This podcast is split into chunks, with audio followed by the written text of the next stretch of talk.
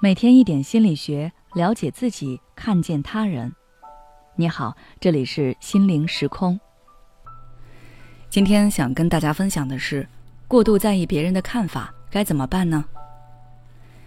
不用在意他人的目光，我们做好自己就可以了。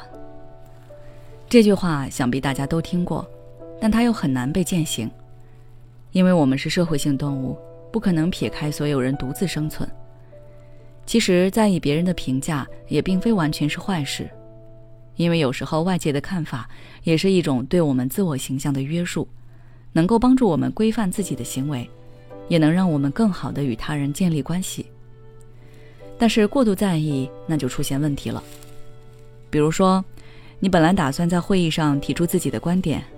结果你的同事在你发言前却发表了和你完全相反的看法，然后你就不敢发表自己的观点了，因为你担心你说出自己的想法后，对方可能会觉得你是在挑衅他、针对他，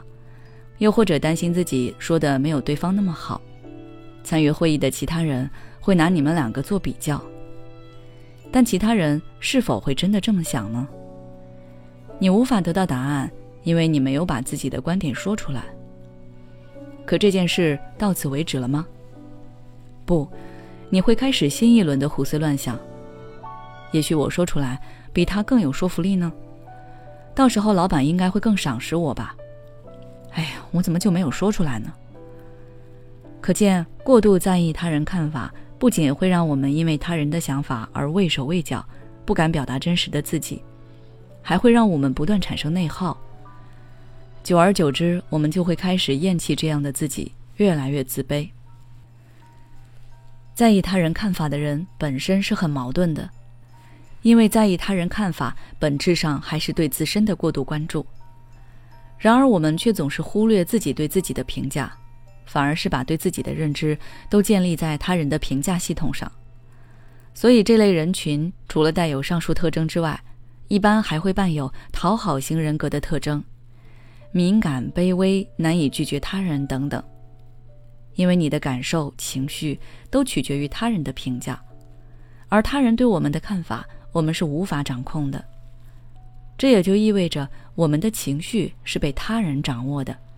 所以我们很容易为了从他人口中获得认可而卑微地讨好别人。那么，我们该如何才能减少对他人想法的在意呢？你可以实施下面这两个方法。第一，培养个人评价体系。与其把对自我的认知都建立在别人的评价体系上，不如专注于完全了解自己，构建一套自己的评价系统。在思考别人如何评价自己之前，先给自己打分。比如文章开头的案例，在听到同事和自己截然不同的观点时，可以先思考同事的观点和自己的观点有哪些区别，自己是否有考虑到对方没有考虑到的环节，自己这次的观点比着之前有没有进步，如何才能让自己的观点更具有说服力等等。当我们能从自我评价中获得自信的时候，也就不会依赖讨好于别人了。第二，培养对事不对人的思维。如果你始终无法摆脱对他人想法的在意，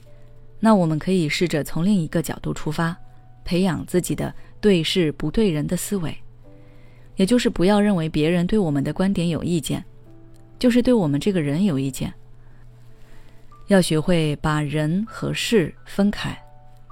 就比如你迟到了，别人说你迟到这个行为不好，那你把这个行为改掉就可以了，不要一直沉浸在他是不是不喜欢我、故意针对我的错误思维里。